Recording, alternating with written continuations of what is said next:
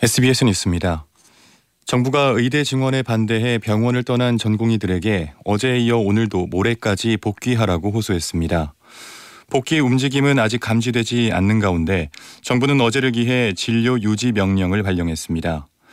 정당한 사유 없이 수련 병원과 계약을 갱신하지 않거나 레지던트 과정에 합격했는데 계약을 포기하는 식으로 진료를 중단하는 것을 막기 위한 겁니다.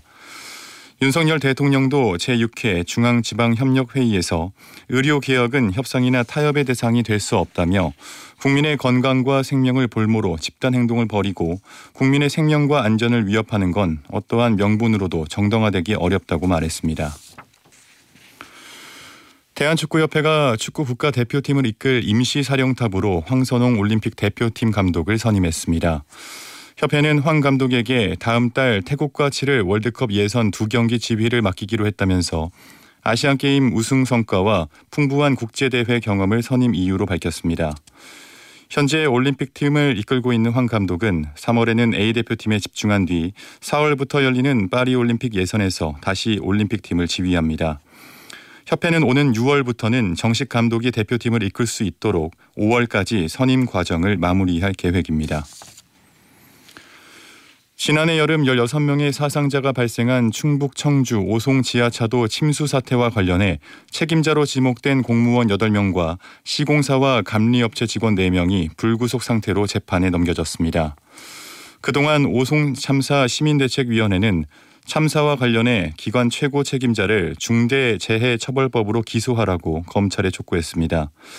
앞서 검찰은 지난해 12월 시공사 현장 소장과 감리 단장을 구속 기소했습니다. 우리나라 상위 20% 대학교의 졸업생이 하위 20%보다 많게는 50% 정도 임금을 더 받는 것으로 나타났습니다. 한국개발연구원은 4년제 일반 대학을 수능 성적에 따라 5개 분위로 나눠 졸업생의 평균 임금을 계산한 결과 하위 20%가 평균 임금 5천만 원을 받을 때 상위 20%는 7,500만 원을 받는 것으로 나타났다고 밝혔습니다. 상하위 대학 임금 격차는 연령대가 올라갈수록 벌어져 40대 초반에 가장 큰 것으로 나타났습니다. 연구원은 이런 과도한 임금 격차가 입시 경쟁을 부추기고 저출생과 지역 불균형 등 사회적 현상으로 이어지고 있다고 지적했습니다. 불법 정치 자금을 수수한 혐의와 민주당 전당대회 돈 봉투 살포 관여 등의 의혹으로 재판에 넘겨진 송영길 전 민주당 대표가 불구속 상태로 재판을 받게 해달라며 법원에 보석을 신청했습니다. 송 전 대표 측은 어제 재판을 담당하고 있는 서울중앙지법 형사합의 21부에 보석 허가 청구서를 냈습니다. 송 전 대표는 지난 2020년 1월부터 이듬해 12월까지 외곽 조직을 통해 불법 정치자금 7억 6천3백만 원을 수수한 혐의를 받고 있습니다. 끝으로 날씨입니다. 오늘 밤은 전국에 가끔 구름이 많겠고 강원 영동과 경북 동해안은 대체로 흐리겠습니다. 남부지방과 제주도에는 순간적으로 초속 15m 내외의 강한 바람이 불겠습니다. 내일은 중부지방은 대체로 흐리겠고 남부지방과 제주도는 가끔 구름이 많겠습니다.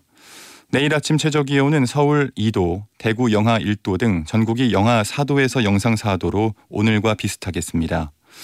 동해와 일부 남해, 제주도 해상에는 풍랑이 거세게 일겠습니다. 서울의 현재 기온은 9도, 습도는 38%입니다.